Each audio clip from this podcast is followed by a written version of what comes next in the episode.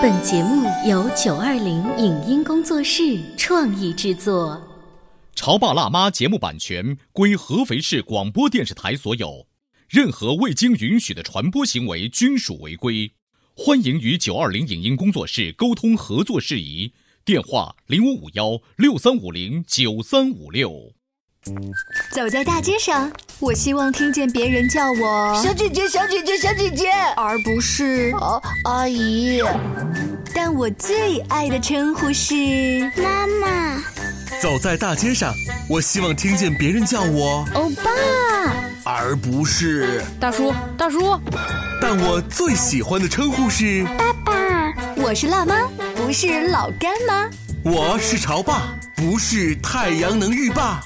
八零后时尚育儿广播脱口秀，潮爸辣妈。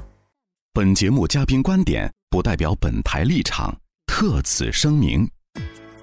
漫长的假期让所有的家长和孩子新认知了一个叫网课的上课方式。关于孩子上课期间的种种困惑和困难，也被家长屡屡吐槽。如何让孩子在冷冰冰的屏幕面前学到真的知识？为什么孩子上网课时，家长应该多看少管？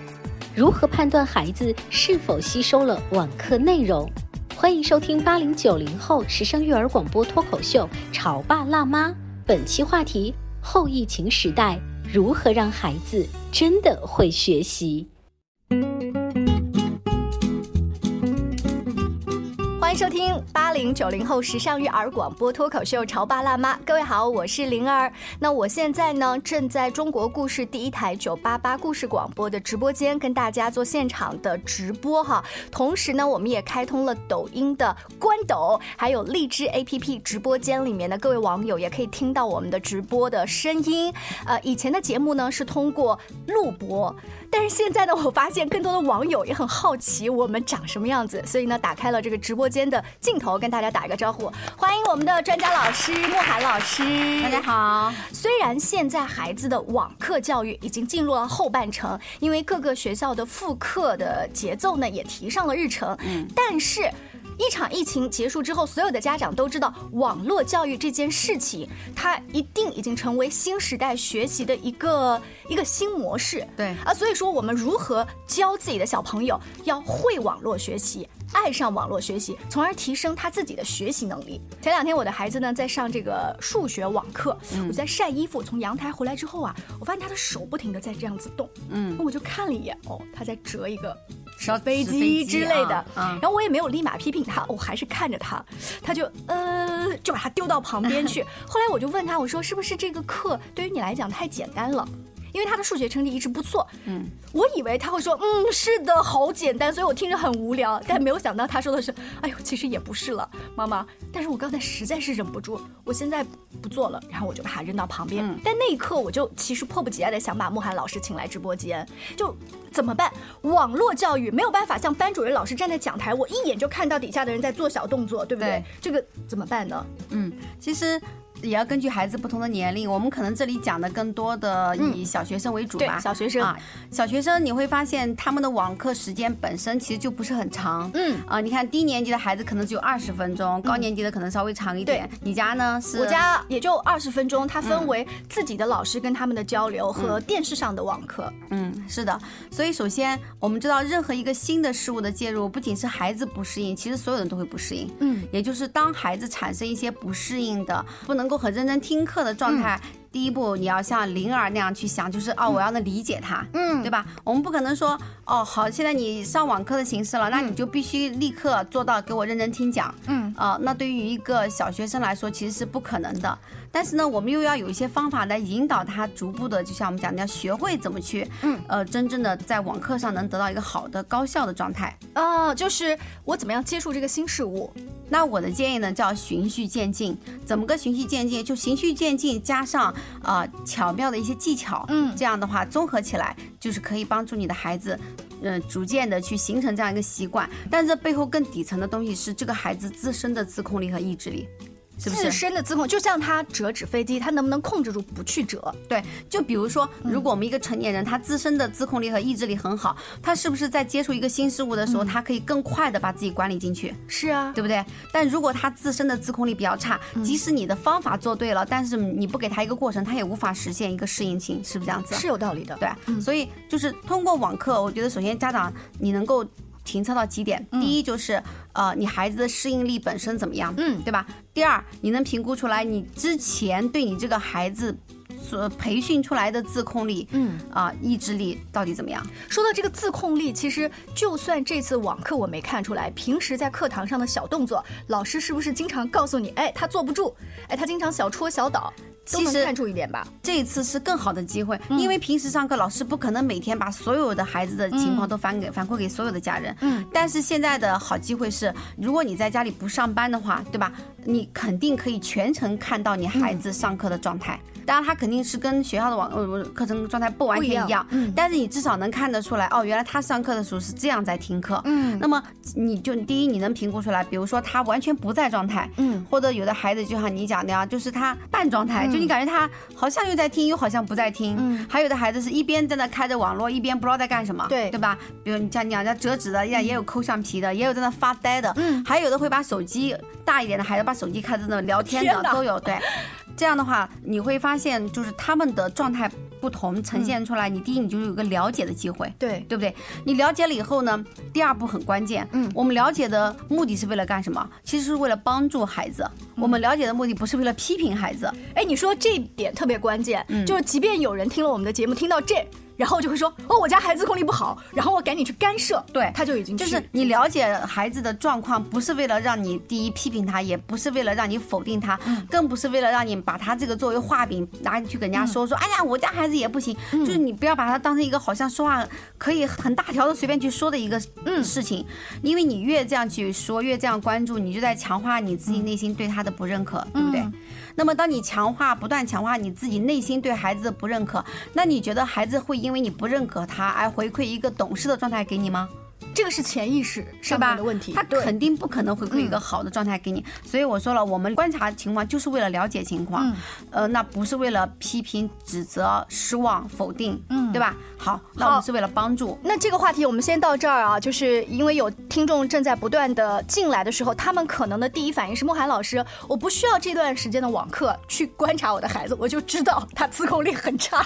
嗯，那我已经了解了啊，但其实还是不一样的。那你有哪几点不一样呢？第一，你要去观察一下你的孩子，呃，比如说他上课的时候，他的视觉的吸收状态，嗯，和他听觉的吸收状态，就是比如有的孩子他是以视觉为主的，嗯，他可能更多的会去看。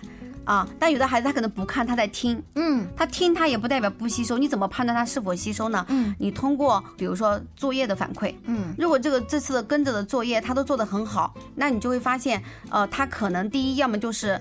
他虽然没听，但是内容很简单，他自己能理解。嗯，对于低年级的孩子，基本上是能做到这个的，对吧？但是因为他本身的学习能力还可以，就是所谓的娘胎里带出来的挺聪明。嗯，那低年级这样还行，万一以后学习习惯不好，到高年级怎么办呢？所以现在就观察嘛，如果你观察出来，发现他其实是没有听课，嗯，但是他只是因为这个东西简单，或他比较聪明，他能搞定。那么，所以你就要开始去反思一件事情，就是，嗯，孩子为什么不愿意听课？嗯，那你就要去跟他聊一聊。因为只要上了学，他就是可以对话的孩子，对不对？嗯，那你你首先要坦诚不公的跟他聊，就是有的家长跟孩子聊的时候啊，他会有个偏差，他会绕，嗯，他绕来绕去，他不说直接他想要表达的，其实孩子是能感受到的。然后就是这个时候，你就可以直接跟孩子说，就是我看到了什么什么一个现象，嗯，然后你这个讲话的方式，我把它叫做录像机说话法。录像机说话法就是我客观的陈述这件事情，但是不带评价。对，比如说刚才二十分钟的网课。妈妈看到，呃，你比如说叠了一个纸飞机，嗯，然后发了五分钟的呆，嗯，抠了一会呃两分钟的手，嗯嗯，呃，然后大概听了几分钟的课，嗯，大概就这样子记录，知道吧？然后就告诉他，那这是你刚才妈妈看到你学习的时候呈现的这样的一个网课学习的状态，呃，那你自己怎么看？嗯，你要问他，就你自己怎么看这件事情？我说了一定要学会让我们的孩子自我评价。好，这样子的一个状况，大家模拟一下，你的孩子会怎么回答啊？我们来想象一下两种不同的类型，一种是我的孩子。会直接就承认错误。哦，妈妈，对不起，我刚才是实在没有忍住。他已经进入了一种反思的状况。还有一种就是，你刚刚监视我。然后没有关系，你可以直接告诉他，嗯。就是妈妈观察到这个。如果他说监视没有监视，妈妈你肯定在那看，你才能看到，嗯你不用偷偷摸摸的看。你就告诉他，我只是在观察，我把我观察到的告诉你，嗯。然后你了解了你自己以后，你第一你去思考你自己觉得呃这样去上网课的状态你怎么评价？嗯，你不要说好或坏，你让你的孩子去评价，你不要一上来就说，所以妈妈觉得你上网课真的太不认真了，嗯，你不能这样子，你这样下去，呃你巴拉巴拉巴拉就开始这样讲，就是先引导孩子，呃，自己是怎么认为刚才的那二十分钟。他怎么评估，嗯。然后你要去看一下你孩子他自己对于网课这件事他怎么判断，然后你就告诉他网课其实就是正常的上课，那你要问他，如果正常的上课，你觉得你用什么状态去应对是比较合适的？嗯还是去问他，对不对？啊，然后他可能会说，那我要做好一点，然后呢，嗯我要认真一点，然后你就可以跟他说，OK，那你你讲的都是很好的呀，也嗯确实是这样子，但是呢，我们的困难是什么呢？嗯就是我们是要做好，我们是要认真，可是孩子在这个过程当中，你有没有困难？有没有你的难点和痛点？嗯，你说作为孩子嘛，对，孩子自己可能会觉得，嗯，妈妈老师讲的这个内容就是现在太快了，因为二十分钟，老师我发现现在是这样，他真的直接讲干货，是的，对不对？他没有跟你开玩笑，把课堂气氛孕育一下那种感觉。或者说他会觉得我真的控制不住自己，嗯我控制就不想动手，嗯我就是想怎么样，对吧？嗯。然后当你的孩子他把这个呃难点讲出来，然后你的反馈应该是，哦，这非常正常。嗯就是作为一个孩子，像你这么大的年纪来说，突然接触这样的一个学习状态，没有特别多的一个管控和压力，嗯那么你呈现这样的一个过程，其实它很正常。嗯那但是它只代表的是你当下和过去的水平，它并不代表你未来的水平。嗯对不对？那呃，因为我们需要怎么样，所以我们现在怎么样，我们就要去思考，我们怎么去做，可以在这个基础之上，我们往上走一点。先给他呈现这个问题，然后我们共同来为这个问题找方法。对。哎，我也再跟大家说一个实例，呃，慕寒老师跟各位网友来看看我做的方法对不对哈？嗯。就是我的孩子最近在交英语作业的时候呢，我没有每一天都盯，结果恰恰有一天呢，他交的英语作业是跟中国的大熊猫有关，那个大熊猫呢叫天天，很简单的拼音天天，对不对？但是他明显没有听那个英文的原版，他念成 turn turn。啊。Turn Turn is a panda。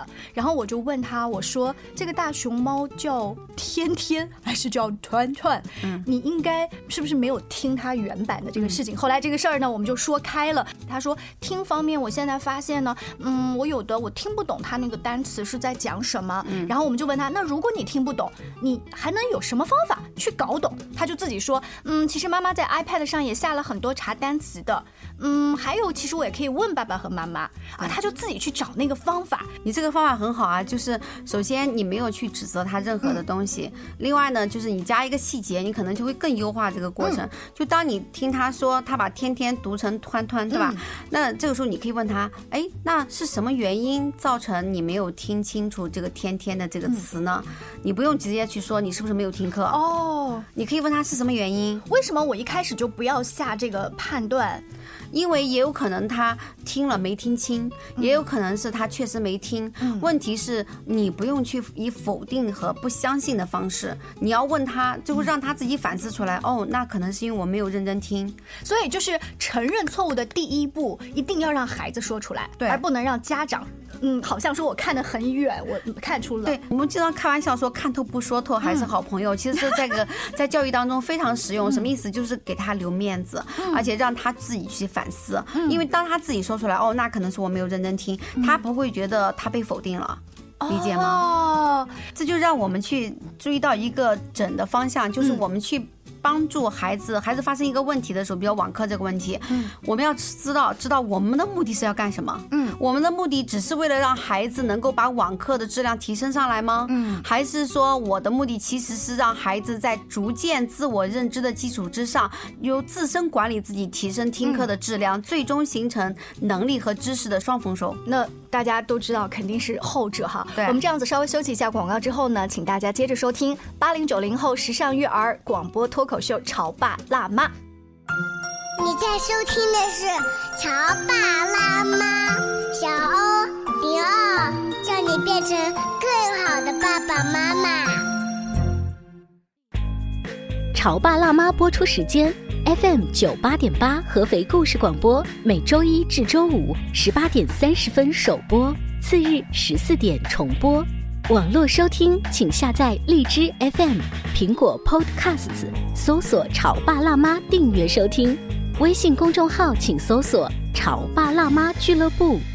关于和孩子沟通呢，我是想先处理好彼此之间的情绪，然后再去搞定他具体的问题。我们家长经常在一起讨论，怎么样从小才能培养好他的学习习惯。是后来通过学习才发现，孩子行为背后是有另外一种需求的。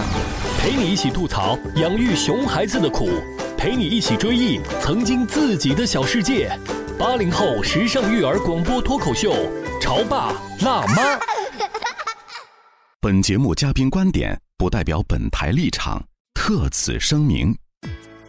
漫长的假期让所有的家长和孩子新认知了一个叫网课的上课方式。关于孩子上课期间的种种困惑和困难，也被家长屡屡吐槽。如何让孩子在冷冰冰的屏幕面前学到真的知识？为什么孩子上网课时，家长应该多看少管？如何判断孩子是否吸收了网课内容？欢迎收听八零九零后时尚育儿广播脱口秀《潮爸辣妈》。本期话题：后疫情时代，如何让孩子真的会学习？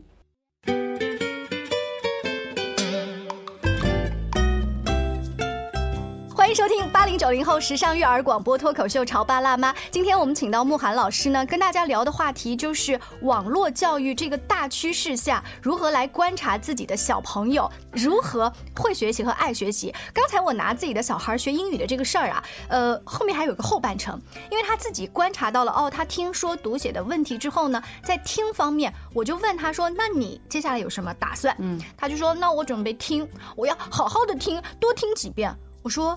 多听几遍，好好的听，这是一个虚词。嗯，我们怎么落实下呢？嗯，嗯，那我听，我听五遍，然后他在看我的眼色，呃，十遍，然后我都没有讲话，我说你自己决定。嗯，那六遍吧。嗯。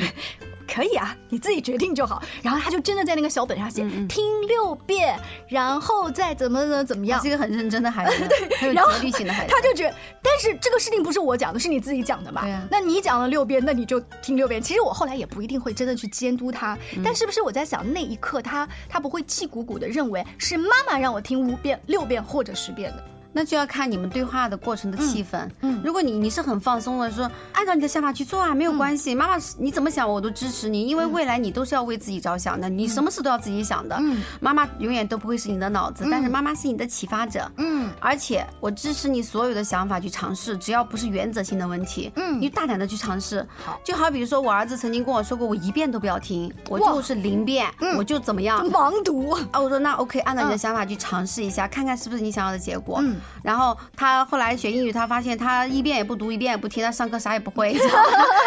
然后他就是你让他去承担那个自然后果，就是去体验。其实我也没有打算让他去承担什么，我就是告诉他，你永远都有为自己负责的机会，嗯，然后为自己做主的机会，然后让自己体验的机会。嗯，你的成长就是不断的做主，不断的体验，不断的反思，不断的自我优化。嗯，我说我不会。替你在这个过程当中不会替你做任何的替代性。那于是他，我不说他很小，他就就为自己不断的思考解决问题。嗯，那个，所以他不论是英语啊，还是各种各样子的，那么他都是这样去做的。嗯，所以我们想说的就是，你看一个网络的学习时代到来了。呃，如果你不能够从现在开始最终引导出孩子真正的内化的自我管控力，嗯，那么你天天靠你去管控，你能管控到啥时候呀？是不是？你把自己累死了。而且我觉得管控的那一个强度。也是有区别的，在很小的时候，你管的可能是你坐直啊，你不要玩少纸片什么之类的。他到初中了，你管他什么呀？孩子啪就把门给锁上了。就是我们再讲一个细节，嗯，我们刚才说了，第一步是观察，嗯，第二步我讲了一个很重要的，我不知道大家有没有 get 到啊，就是在他当下的基础之上，嗯，一点一点往前进。什么叫一点一点？举个例子，如果你觉得他现在只能稳定的听五分钟的课，剩下就飘了，嗯。那 OK，我们可不可以从五分钟提升到六分钟？这就要当下的基础往前走一点点，而且是一个可以够得到的目标。对，就是你要跟他探讨，比如说你现在妈妈观察或爸爸观察，你整个是可以大概认真听十分钟，对吧？或者是五分钟，你观察几次你就知道了，对不对？或者不同的科目它是不同的状态，嗯，比如语文可能多一点，数学他可能听的少一点，嗯啊，那然后你就告诉他，在这个基础之上，你觉得从哪里开始往前提升是你觉得比较合适的，嗯，还是让他自己思考。比如说，有的孩子他可能是坐姿比较东倒西歪啊啊，那这个时候我觉得你就可以问他，那坐姿这一块你愿意调整吗？如果他说我觉得我这样挺好的，我也能听得很好，效果也很好，那 OK 就这样就说了。那没为什么一定要这样子呢？哎，对不对？莫涵老师说这一点呢，我就想跟各位网友，如果呃有是一年级的潮爸辣妈哈，小孩在刚刚学写字的时候，那个拿笔的姿势非常非常让人揪心，然后好多家长啊，就是为了他到底要怎么拿笔。就拿小尺子打，我有段时间也是，因为我觉得可能为了影响他的手型啊，等等等等，字写的不好看啊。忽然有一天，我在一个餐厅里吃饭，然后那个餐厅在放一个 MV，那个 MV 呢，应该是呃一有一个很纯美的风格，有个人他在写字，嗯，他可能是外国人，他们习惯是左手，他们拿笔的姿势对很奇形怪状，而且他的那个手是这样子拐着左手这样写的，然后我当时觉得。他那个样子也没有影响这个 MV 的唯美风格，然后他一样好像这么快乐的长大，我干嘛要去绞尽脑汁的去管孩子写字的那个姿势？是啊，所以我就没有管过我孩子写字姿势啊，因为我就告诉他，无论你怎么去拿笔，我首先告诉他正确的姿势是什么。嗯，在他没有写字之前，我是用什么方法呢？我让他不要写字，只是笔拿在这里不动，嗯，就这样拿着。然后不不写字，就一直这样。你比方每天拿个五分钟啊，就放下来了。嗯，拿了一段时间以后，我说你可以开始写字了，理解吗？就你不要让他一开始又要关注姿势，又要关注字，那他的注意力就会在字上面。他那我觉得我还是认识你迟了。就是其实慕寒老师刚才的那个说我先不写字，前面先这样握笔五分钟，他也是一个训练，因为他的记忆就会在这里啊，这是身体的记忆。难怪网络上面有一些，我现在教练字，他是这样子就不动，然后这样子练这个滑笔，你就手腕对。就这样拿着，然后一段时间过以后呢，他自然就是这样子了。然后慢慢的开始让他开始写简单的一呀、二啊，这样他都可以很容易做到。所以我们说了，这个循序渐进一定是什么？一次只做一个目标要求。好，呃，刚才莫涵老师说，就我一次就把这件事情管好。这个事情我曾经采访过一个小学的班主任，然后那个班主任呢，他在管理班级的时候用了你这个方法，他就说我这个月我管的就是一件。一件事情，就比如说孩子们是不。是看到老师行礼这件事情，我下个月我再管大家上课是不是有小动作这件事情。然后我问他，我说那么多问题，你为什么不一起去有重点的管？他说那样子反而管不了，就一段时间这就是有经验的老师，这也就是有经验的父母，就是你一次只能要求一个，尤其是他小的时候啊，否则的话你就什么都得不到，而且得到了一堆气，因为他每一个都做不好，你每个都很生气。管控力一定不是靠权威得到的，管控力是靠自己不断的体验，不断。的自我反思，不断的自我优化，而且是在被理解和接纳的基础之上内化出来的管控力。嗯，如果管控力是被权威给压制和吓出来的，那么这个孩子也许长大也会有一定的管控力，可是问题是他会特别不敢于面对权威，他是一个被压制的性格状态。那么不是内化出来的，说因为我知道这样做是我想要的结果，所以我会主动去做。他会介于外在有压力我就做，没压力我就不做。而且他应该不太喜欢成这个大事，因为当大老板的话，你要自己去承担那个大压力，把事情分解。但是我喜欢当一个就别人给我被被压被压的。还有就是他的道德标准会比较低，就比如说他做或不做一件事情是取决于有没有人惩罚他。如果没有人惩罚我，我就可以做。而且你要知道，我一直是被管控的，我有没有压制？哎，你这样说，我想起来，就曾经有一个调查，就是说如果从小的这种呃学习的自主性啊，呃就是所谓的自控力不是很旺盛的孩子。他最后在选择工作的时候，一个是呃平平常常，只要安安全全拿一个茶杯缸子养老就好的；还有一种是要去大城市拼搏的，他会选择前面的那个平平常常的就好。也有会反向而行的，就是他要突破，他一直被压抑，终于有一天自由了，我要开笼放鸟，我就要开始各种折腾啊。那我们讲小学期间一定是培养自我管控力最好的时候，因为小学期间，尤其是三年级之前，那就更是好时候。要知道那个时候，我们说我们放手让他。去不断的体验，比如说语文课，我让你自己去感受，你今天怎么管自己，然后明天继续在自己一点点往前进，那么你也会得到一些损失，因为他可能就是没有听好，可是你的损失代价很小。对，我们来理解孩子学习上的这些 bug，它不是错误。我说不一定要立马就纠正它。然后今天我们讨论的就是这个疫情后时代，怎么样让孩子真正的爱学习、会学习。刚慕寒老师强调了几点，因为我一直在做笔记，我不知道你们是不是听就听完了，所以我给你们再复述一遍。第一点是观察自己的孩子，这种观察就是就是看，但是不做任何的评价。你去观察自己的孩子自控力的水平到底有多少，而且这个。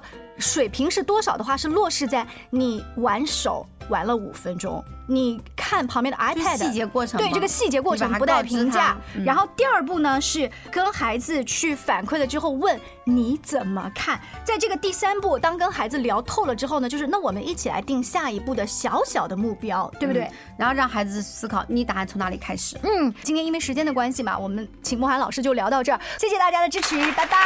好，拜拜。以上节目由九二零影音工作室创意制作，感谢您的收听。